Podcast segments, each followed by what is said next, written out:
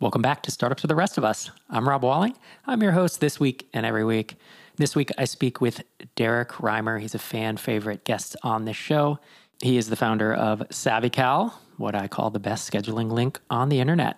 And today, we answer a handful of listener questions from a single listener, a bit about UX design, how to prioritize and build features that scale. We talk at the end. There's a bonus question about podcasting and just how to get better at that.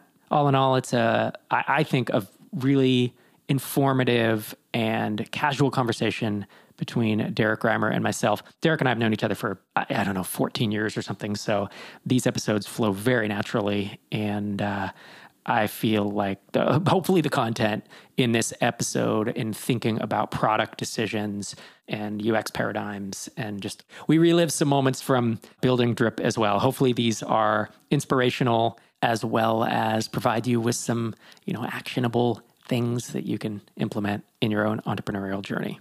Before we dive into that, tickets for MicroConf US in Atlanta next April 2024 are on sale. This event will sell out if you're thinking about coming to Atlanta April 21st through the 23rd to see me co-host this event with Leanna Patch and to see speakers like myself, Rand Fishkin, and several others head to microconf.com slash us to grab your ticket before they sell out. We had an amazing event just a few months ago in Denver, and I expect the event in Atlanta to be no different. So microconf.com slash us to grab your ticket today. So with that, let's dive right into my conversation.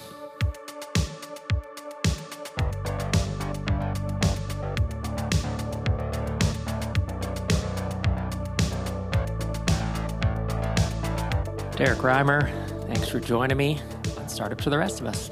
Thanks for having me back. It's always a pleasure. Yeah, it's good, man. It's good to catch up with you. I have several questions today from a long-time listener, Alan King. He's a multi-time MicroConf attendee. And he pinged me with some questions. And eventually I said, you know what? Just record him as audio. Derrick and I. Derrick's coming back on the show, anyways. You know, I like having him on. So let's talk through them. A lot of these are going to be around UX design, attacking different verticals, stuff based on your experience and knowledge. So, with that, let's roll into our first question.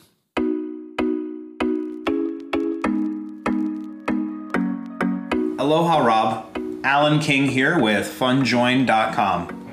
I'm a loyal listener, big evangelist, and fellow Jedi Master in practice, of course.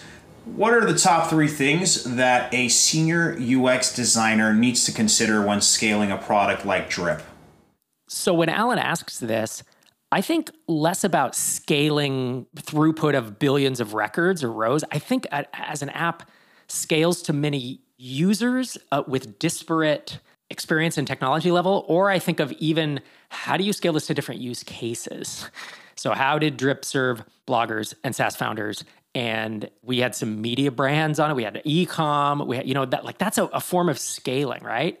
And even just functionality. Like if you know you're going to become a complicated app, or you kind of already are, how do you allow that to happen without having a terrible user experience? Salesforce, I'm looking at you. You know, it's like that kind of stuff, right? Where it's just bloat and all that. How do you think about this? And whether we do top three or you know whatever it is, like what what are the things that you're thinking about and I know the answer because you and I did this for years, but I, I'm fascinated to hear what you're going to say. Yeah, it's this is a, a big question and a really tricky one because, as you mentioned, just you know, as an example, something like a Salesforce, um, it's really difficult, you know, and the, some of the most successful software products in the world, in terms of revenue or market share, actually do a pretty poor job at this and end up having to fall back on a lot of training or hand holding or just you know uh, like at a certain point a lot of these products end up having their own kind of university or training program with certified people to just help people wrap their minds around how to actually use the thing. So I mean, part of this is is there's always going to be this tension of at a certain level of scale and complexity, you're just going to find there's more and more kind of support burden and training and and supplementary things that that need to go along with it. But I still think it's a worthy ideal to try to try to architect your product as well as you can so that you, people don't feel like they have to constantly be reading the docs or asking support or whatever. So, all that to say, I think a couple things come to mind. Uh, I remember when we first hired our first outside designer besides me at Drip post acquisition, one of the first things he did was starting to think about the design of the application more as a design system. I think before that point, we were sort of each interface that we built was sort of an ad hoc thing. It was sort of its own creation. I think in the early days of building a product, that's just kind of that's how I've found things naturally happen. Like you don't really know how the product's going to take shape. Like what do the settings screens look like when there's five pages of them and a bunch of different sections? I mean, early on you usually have a page of settings and so you kind of you kind of start with just what you need to begin with and you kind of design that interface ad hoc and then then you realize okay, I need to add another tab here. And like what are the pieces that are that are actually reusable? So we're not having to constantly rethink like okay now we have a new settings section. How do we how do we approach designing this? Are we using checkboxes or toggles? Are we using native drop downs do we have a custom drop down that has you know more information stuffed into it? And before you know it if you're not thinking in terms of a design system then you can end up with sort of a hodgepodge of different different choices that don't really speak the same design language, so it can be kind of confusing. And it can also be a lot of effort for your team to, if every single interface ha- requires you to kind of think from the ground up how this is going to look, what components you're going to use, it just becomes really difficult to, to maintain, difficult to scale, and costly because you're doing a lot of repeat work. So, something that, I mean, a design system, I think it doesn't necessarily have to be like what you see some of the bigger companies or bigger startups doing. Like, I think Airbnb is an example that they have like a huge website that's just all of their component libraries and everything is is parameterized and and it's like they almost built their own custom library of stuff. And I think other companies tend to do this. When you're small, that's way overkill. And I think we had something sort of that we could gradually build out. So I think he started with like a single page. Brian, our first designer, started with like a single page. Like let's just standardize our buttons, form elements. When we display a table, like unless it's a really really custom thing, we can just kind of use this standard design and banners and icons. So like we we just sort of started to standardize these elements. It made the the process of building new interfaces a lot quicker. So that's probably my first my first thing. That's like solid gold advice right there. And it's funny because I had forgot I had forgotten that. So I jotted notes of my own things and it's super tactical things. But that is when he says top three piece of advice, that is that's the top three. Is to have some type of design language. And I remember because the way we got that far was you were the only designer. And so everything you designed, you're like, I remembered I put it over on this page, copy paste, gonna submit. But the moment we had two designers, that doesn't work anymore because they don't remember that you put the toggle over here, you had the multi-select or whatever, right? So that's what it was his job to go through and look at all the work you did and say, let's put it into this single kind of internal knowledge base thing, if I remember. I don't remember what the software was, but it was something. And like you said, it was pretty lightweight and it was built out as we went because that was something that you and I, I think for the betterment of everything, our, we were pretty resistant to heavy process and heavy, like, we're not going to build out all these UI components, custom drip dash whatevers, right? Because it's like we, we don't have the, the bandwidth for that, even, even with the team size we did.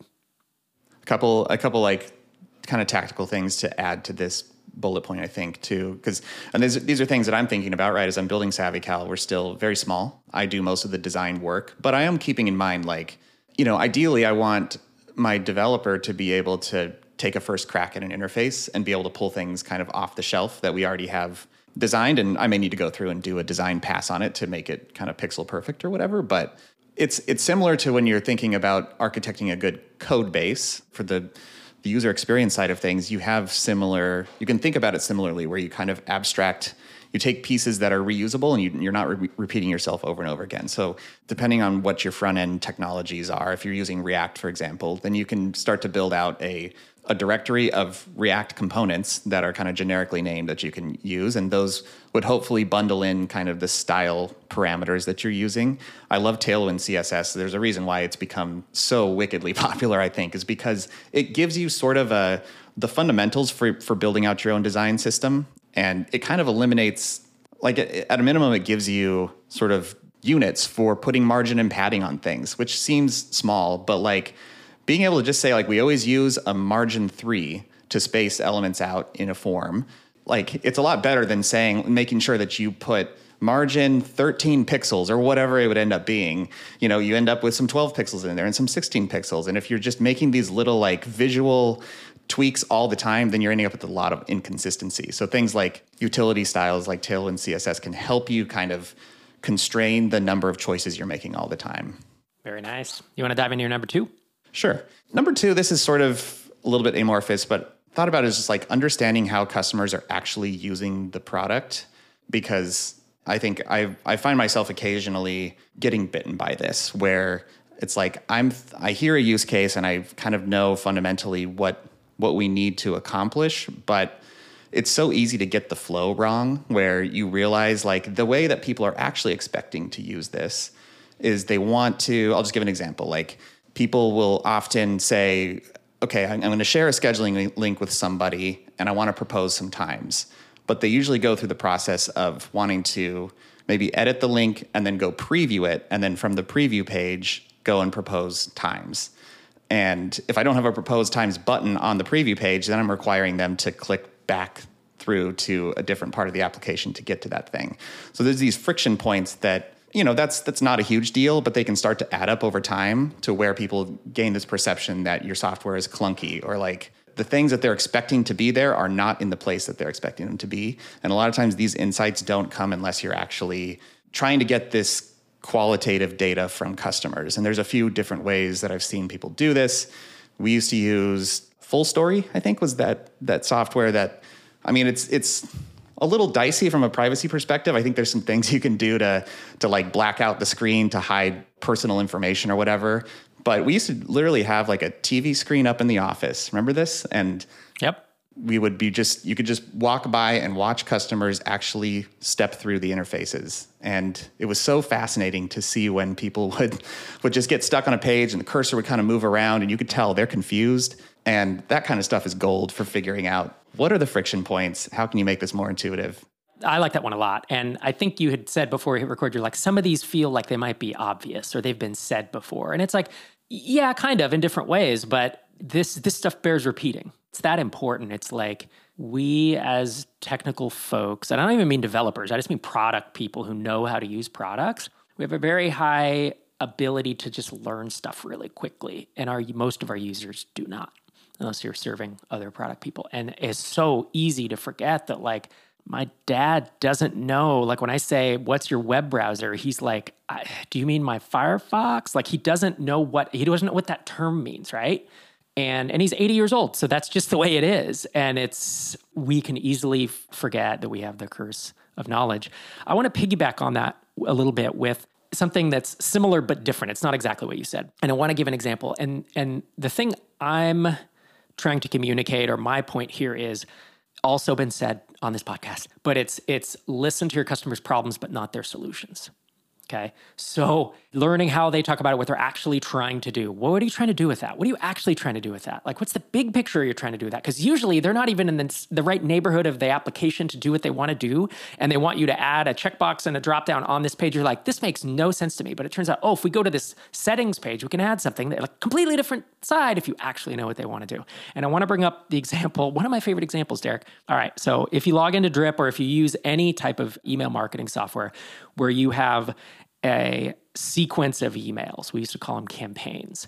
And so you have a table view, and let's say you have five or six emails in a row, and it's like one is welcome, and then second is, hey, you downloaded a sample chapter of my book, and the third is, what did you think of the sample chapter? You know, and they're sent days apart on a schedule, right? Pretty simple. It's in a lot of pieces of software. We used to get a lot of requests for people saying, in between the first email and the second email, can you add a button or, or an option to where I can put an if then else statement, like if they have this tag, then I want to send them a different email, right? Or skip the next one in the sequence, or add a label, or just do something, right? Can you add a checkbox that allows me right in that?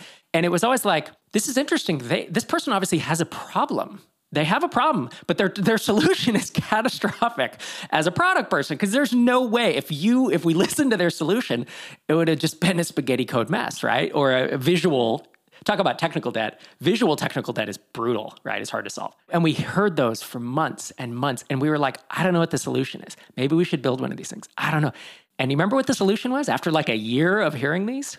It was building workflows. Workflows. Yeah. Yeah. It was it was completely different paradigm. It was us saying, wait a minute, we need a visual builder where people can put a box on a thing that sends an email and then have a split, an if then, a this and that, right? It was a whole other feature. And we still kept the the campaigns in the table view as well, right? The sequence, because a lot of people were like, it's a clean view. And if you're just sending stuff in a certain order, it's really nice to have that sequence actually embedded in a workflow. Because there were competitors of ours where if you wanted to send 10 emails a day apart, remember you were adding 10 different boxes to this visual. It was very cumbersome, and ours was actually a more elegant solution.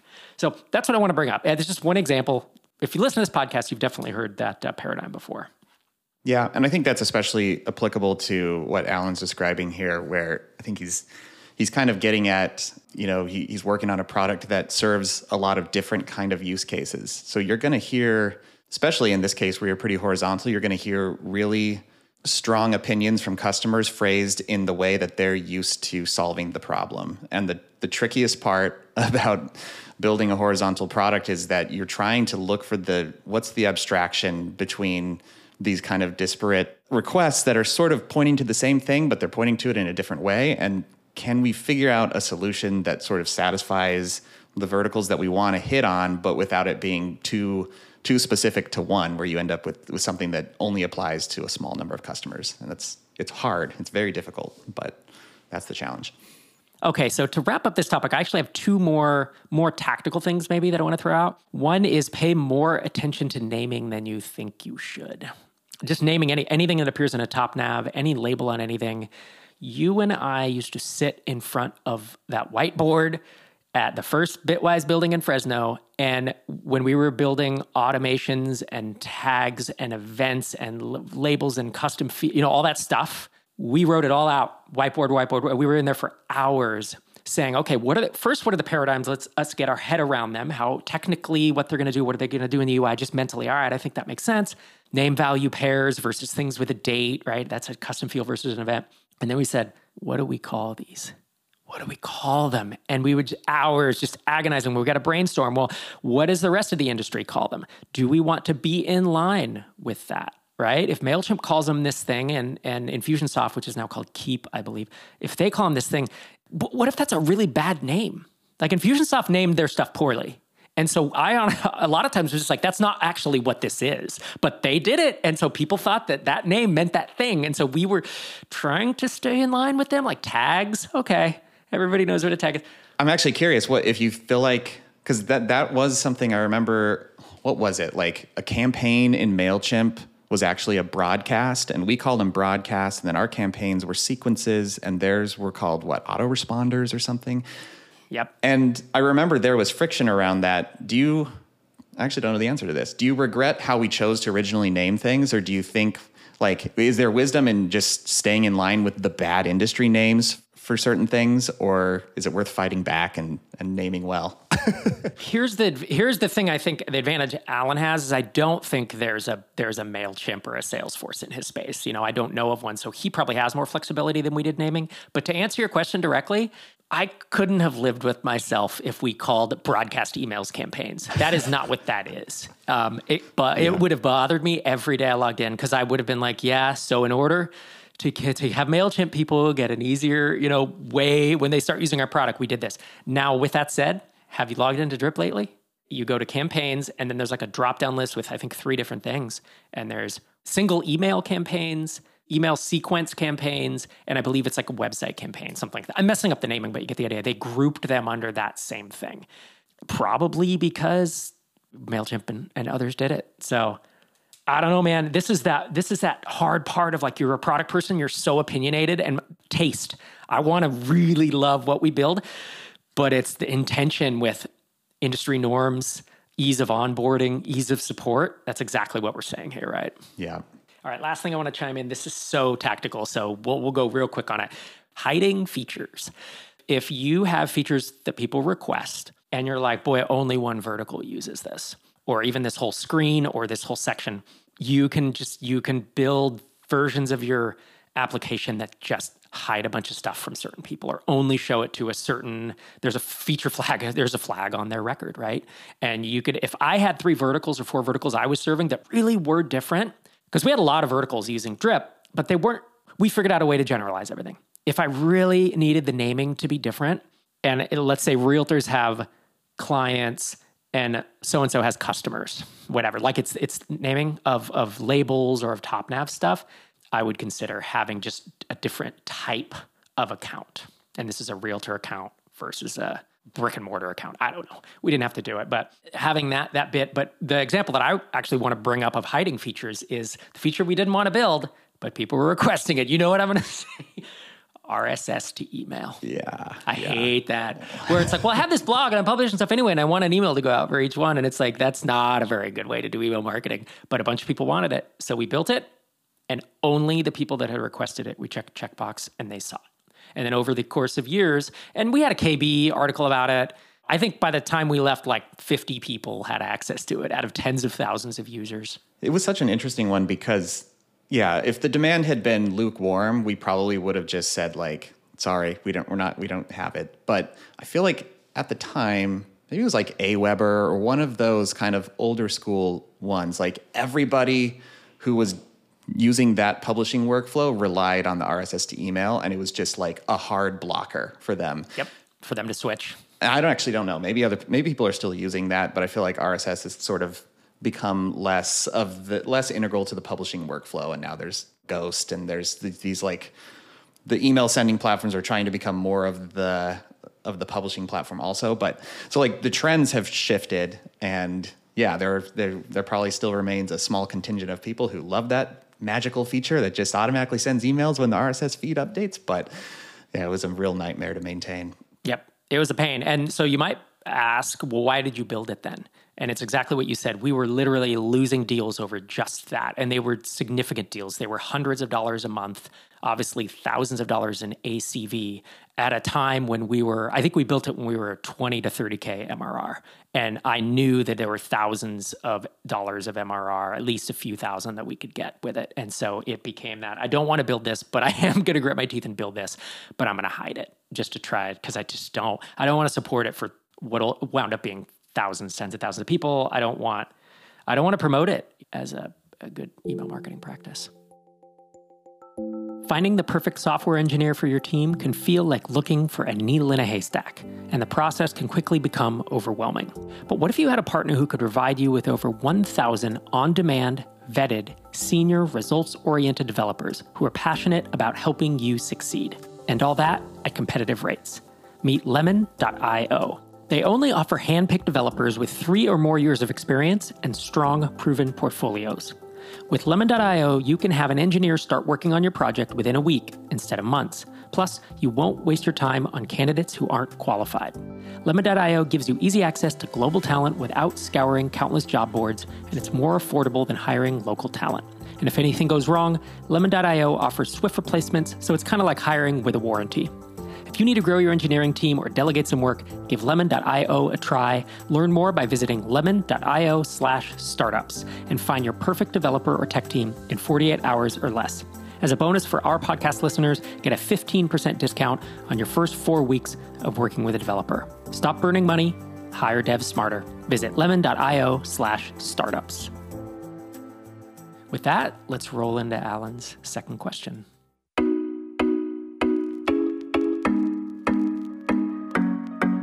Also, do you have any suggestions on best practices to scale new products that serve different verticals once your main PMF has been secured and profitable? We've already talked a little bit about if it's not an independent product, but actually keeping it as one, right? How how you might think about either generalizing things or having different account types that like show different functionality. I will be honest up front, I wouldn't add multiple products unless I really, really, really needed to. I would hold off. This is like that thing of of translating my product into other languages, like into Spanish and German. It's just usually can't I just find more customers of this type? Like, have I maxed out the entire market? And I find that folks who want to launch additional products, it's just so much more work than you think it is. So that's kind of a blanket thing. I'm not saying don't ever do it, and we can still answer the question, but that's kind of my overall opinion on this topic. Yeah, I think as we riff on this, we can maybe come to some some thoughts about how to do this well. But I agree that you know it sounds like he already acknowledges that this is it's really difficult to serve a lot of different verticals and keep everybody happy at the same time. So like my gut is like just from a strategic standpoint as he's thinking about like all right we're, we're continuing to grow the business we work really well for a bunch of these people i'm sure he's finding some of these market segments are just not as like the customer type is just not the type that he wants to serve. Hopefully some, hopefully has some clarity around that. Like even though they're making it work like does it feel like you're fighting against like they're constantly kind of dissatisfied to the point where like you're the way you want to take the product and the vision you have for it just doesn't really seem to overlap with what this one particular use case is, then I would urge you to consider like just narrowing away from that and trying to trying to to identify who are the few and, and hopefully you can find enough commonality between their use cases that that you can sort of have a roadmap that is generally speaking to the needs for all of those all of those segments. Yeah, so those are my kind of initial thoughts on on just like narrowing focus a bit. Yeah narrowing focus, I think, is what I would try to do as much as possible and to not serve. I mean, by the time, again, if you're serving four or five verticals, but it's all within the same app and generalizable, that's fine, right? But it's when you start, you have 10 different kind of use cases and you really need 10 different apps or, or this component. You know, I think of HubSpot with modules and Salesforce with modules that you add on and, and remove. And maybe that's the, maybe that's the answer, right? is that they're truly, I was talking about having account types earlier that just hide and show stuff automatically, but that can easily turn into a, a paid add-on for this extra module. Um, and that's that's a pattern that we see, right, with, with enterprise software. To me, it, feel, it just feels complicated when you're early. That feels complicated. I don't see most companies below seven figure ARR trying to do that. And and it's like, is that a sign that either you're trying to do too much, you know, you're taking just a little too big of a bite at the apple, or you're not saying no to enough things and just being like, you know what, we have one customer type or two or three that work. And we're, unfortunately, we're just not going to serve this other market. I don't know. You know, without more information, I can't obviously can't give like specific advice, but it's an unusual pattern. It, it there's a little yellow flag for me if if you're trying to solve the problem in the way that you're describing it, where it's like, I want all these modules. And I'm, again, I'm assuming Alan's early stage. We don't know his revenue. Yeah, I think like what we kind of touched on earlier, where if, if the main difference is just like nomenclature, for example, then that feels like something that's solvable. Even if it's like i've seen i've seen products do this like i think stripe does this with their checkout product where it's like do you want the button the confirmation button to say you know, purchase product or should it be subscribe or should it be, you know, they have like different ways to customize what the like fulfillment button says to indicate the type of thing. I it's something we've considered with SavvyCal because we generally refer to things as meetings, but that's not always the intention. Like it's not always a meeting. Maybe think of it more like a a session or I don't know. There's just like different kind of ways to identify the thing and if if that's really the main difference, but all the other mechanics are the same, then then that seems reasonable to try to like figure out a way to to allow that level of customization. But to just give another example, that something that we bump up against, we have a certain type of customer that loves our core functionality, but then they want this whole sort of like buy a pack of time slots and then you can you can eat away at your balance of credits that you've purchased for a certain number of meetings and maybe you want those recurring. And it starts to just spider out into this whole separate thing. And it's it's not something I'm necessarily opposed to doing but that that sort of thing we've really been careful in kind of gathering customer requests and insights and really thinking hard about it. Like can can we see a world where it makes sense to add this on to the existing product, it uh, in some ways it almost feels like a completely separate product or a completely separate module where it's like, okay, now you basically have sort of a commerce tab of some kind where you have storing a lot of information about customers who have bought a certain number of of time slots and now you need to manage state around that and it just yeah. So it's like a huge kind of build out like that we're very hesitant to do unless unless we feel like we can actually be competitive in that area and it won't wreck the user experience for the rest of the product, which is, yeah, a big consideration. You don't want to feel like it's it's easy to get to the place where you used to be the simple, elegant solution, and now people start saying, "Well, it's sure, sure feeling complicated over there," you know, and that's a you never want to get to that place if if you can at all help it. Yeah, and that's where I think I like that example you brought up because I think of Squarespace, which started off as a website builder, but now like Squarespace commerce is a is a big thing and it's it's a decent shopping cart. It's not the most sophisticated, but like I use it to sell the SaaS playbook, right? So SaaSplaybook.com is hosted on Squarespace. And then I have other sites that don't have commerce built in. And there's a selling thing in the left nav. And if I click it and I don't have the commerce, it just says, "Oh, you could sell stuff if you wanted. Click here to upgrade." And if I have a cart and I have sales and I click in, it's my whole dashboard. And you could easily make it that if I didn't have selling, it just didn't appear in the left nav, right? That'd be that'd be the thing, is like how modular can you make this? And keeping, of course, I mean, it goes without saying, keeping consistent like UI and UX paradigms per your first, you know, the first like thing to do. Yeah, I actually have one other one other thought that just occurred to me too. If you already have some existing patterns on how you like integrate, you build external integrations with other platforms. I don't know if Alan has any of those at this point. I'm sure he does um, with calendars or whatever, you know. So you think about how you generally build those into your product. Like for in SavvyCal, for example, we have on links, we have sort of a little automation or integrations area, and you can basically install an external app. So like if you want to send if you want to send booking information over to HubSpot, you can click a little drop down, say add an integration, and then you know send contacts to HubSpot. And you install that, and there's a little bit of configuration. Choose your account, connect to your HubSpot account, whatever. And now you have this sort of modular connection between a scheduling link and your CRM. And it would be it is interesting to think about can you apply those similar patterns, similar ways you would think about integrating with external products, but do that with your own internal modules as well. And I think there's a lot of patterns you can sort of, even though, you know, I think you wouldn't want a whole separate app that you log into. Ideally, it would be a module of some kind inside of your core monolithic application. But can you treat it as as you would almost an external integration if it's if it's separated enough? I think that's a very elegant way to think about it. All right, let's dive into Alan's third and final question. But he he actually sent me a relevant super bonus question that maybe if we have time we'll, we'll answer at the end.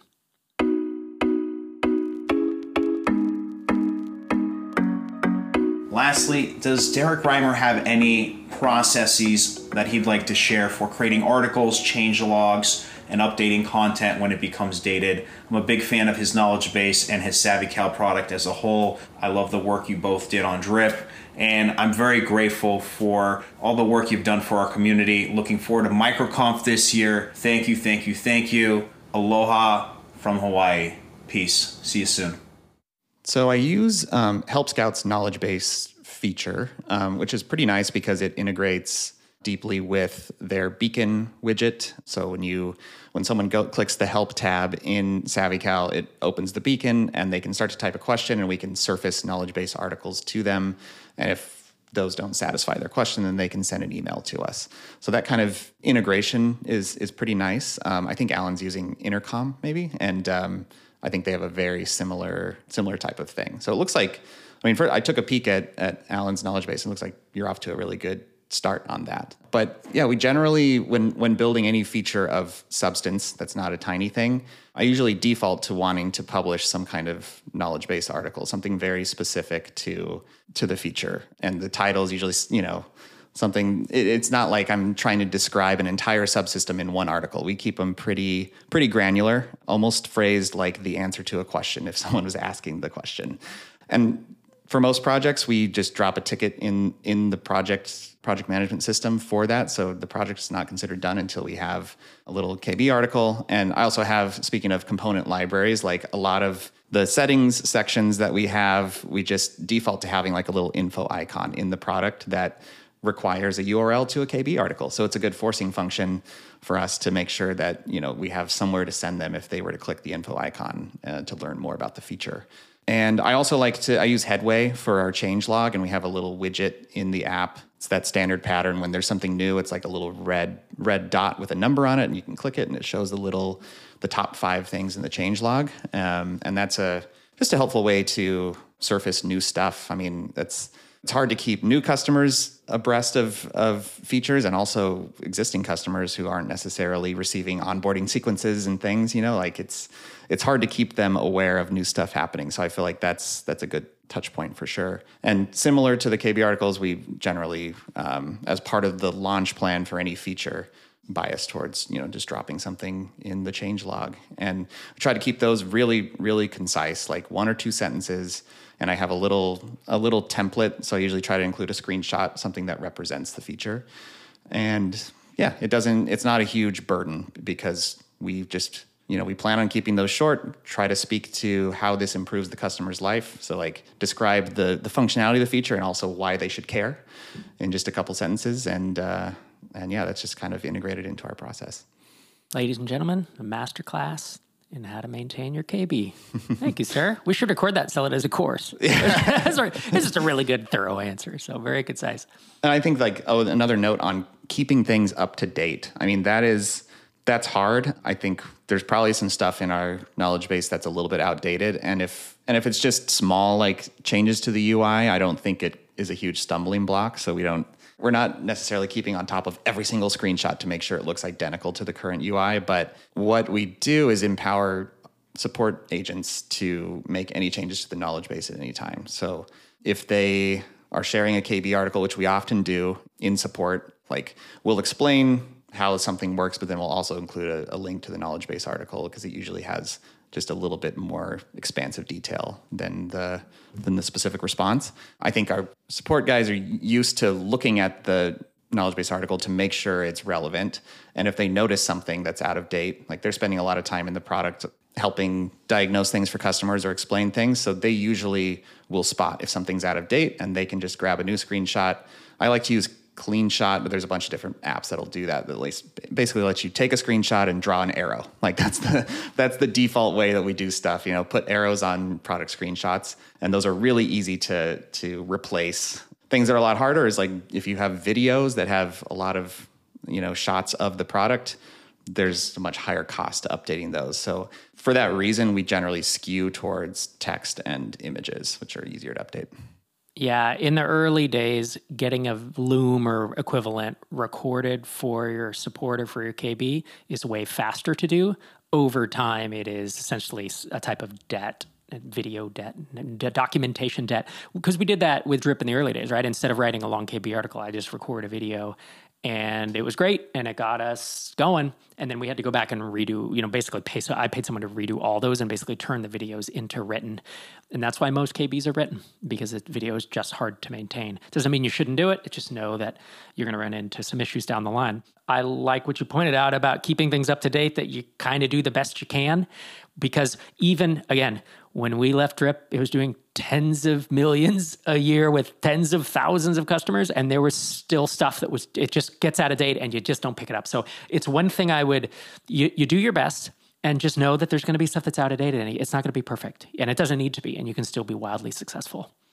All right you want to take a crack at this fourth super bonus question about podcasting. I love talking about podcasting. Yeah. Oh, sure. His question is What magical wizardry secrets or dark, scary, painful pitfalls would you give to your virgin podcast selves before you got started actually podcasting? I have a couple things that come to mind. One is fewer people are going to listen to you or care about your podcast than you think, especially in the early days. And that's a good thing because you're not going to be very good when you start.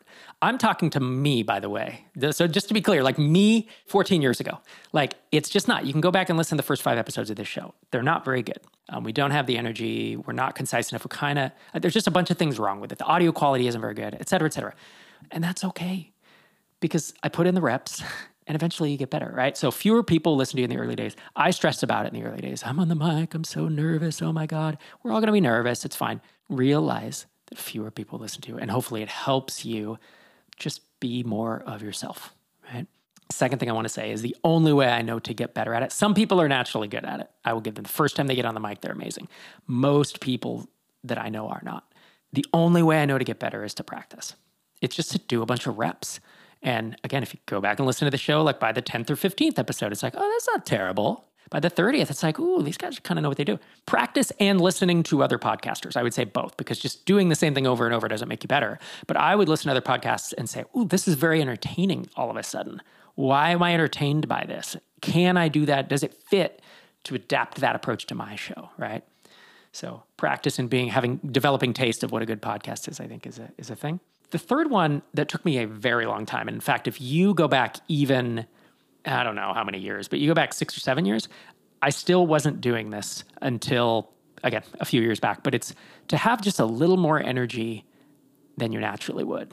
Like if you and I, Derrick, were on this call and just talking about SavvyCal strategy or talking about Dungeons and Dragons and the Nat 20 that Darren rolled last night on his uh, on his persuasion check. We would we would just be talking and having fun.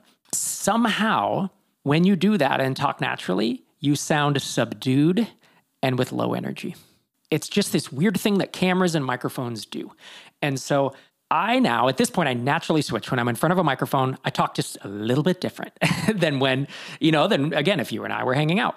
And it's just a, it's just a one notch above in energy that was a very difficult and painful thing for me to was very felt very unnatural, like I was faking it, like I was not being me, like I was being hyped. Like, why am I acting like this person who's excited when I'm not actually excited? When I say, "Welcome back to Startup for the Rest of Us," I'm your host Rob Walling. You know, that's how I say it now. And when I listen to, but when I say it, I'm like, "Ooh, that feels weird." When I listen back, I'm like, "That's a good intro." And when I listen back to intros from 10 years ago, I'm like, that intro sucks. It's boring. So there's something about energy and learning how to channel it in a way that feels authentic. To me, it ha- I, I'm not on this mic if I'm not being me and trying to be authentic. But you have to be a little more energetic than I than I think you would naturally. Yeah, I think because I've heard people go too far in that direction where it's like, hey, I'm trying to have a radio voice. And they talk that way the whole time. And it's like, ooh, that's too much. Yeah, it's terrible. It's not authentic. Right. So it's the authenticity piece. And I think, yeah, it does take practice to to figure out how to do that. I mean, I don't know any other way other than reps and listening back to yourself. I mean, so I was a very reluctant podcaster from from day one. I mean, Ben Orenstein can can uh, attest to this that he basically had to pull teeth to get me to agree to just first start guesting with him, and then then he was like, "You want to kind of do this." For the foreseeable future and I was very hesitant because I just I didn't feel like I had a natural knack for it. I didn't think I sounded smart or funny on on uh, audio. It was just yeah, it took a lot of like getting past my own barriers because and it and it helped to start to hear from people like, "Hey, I really enjoyed like that that was that was great," you know, and I was still not convinced for a long time that it was that it was any good, but I just kind of persisted through it. I think this is sort of a hack is like having a co-host that you have good rapport with. Like is it the kind of person you could just have a, you know, 30 minute long phone conversation with and it would feel pretty natural and like he would or is it stilted? Because if you if you can't have a normal conversation, it's going to be hard to have a you know a good podcast recording together. Because a lot of times podcasts, especially like well interviews and even like more conversational ones, they often end up being kind of like I talk for a while, then I mute, and then you talk for a while, and then you mute.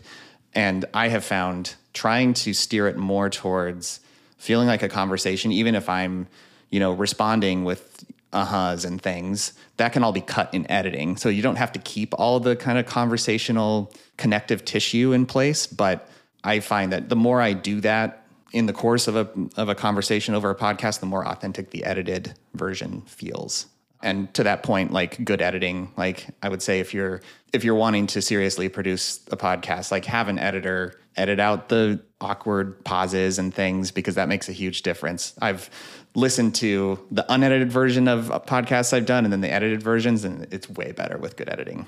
That one didn't even occur to me because editing is just something we've done from day one. And you used to edit a lot heavier in terms of cutting out ums and ahs, there are just a lot fewer ums and ahs these days because you do it long enough and you stop stop doing that.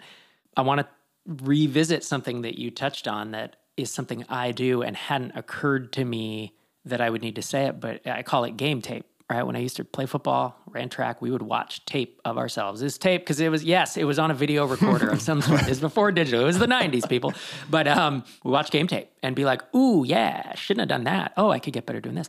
To me, I've listened to every episode of every podcast I've ever recorded, even the interviews, as far as I know, as long as if people let me know that it went live, I go and listen to it. And I don't do it as some ego thing or to say, ooh, aren't I smart? I actually listen to it to say, huh, I should have communicated that better. Or they asked me a question that I didn't know the answer to, and I can feel myself kind of vamping. And I eventually get, usually get to something, but like the first 60 seconds of that was a non answer. So I'm going to do better next time. And the other thing for me is I will listen back and be like, that was a really interesting framework that I just, it just occurred to me on the show. I said it once, I never said it again. And it's like, that should be in a book or that should be revisited on the podcast. Like, I'll actually pull nuggets out of old conversations that just happen to be on tape. And so, listening to game tape, I think the, the number one reason is to get better.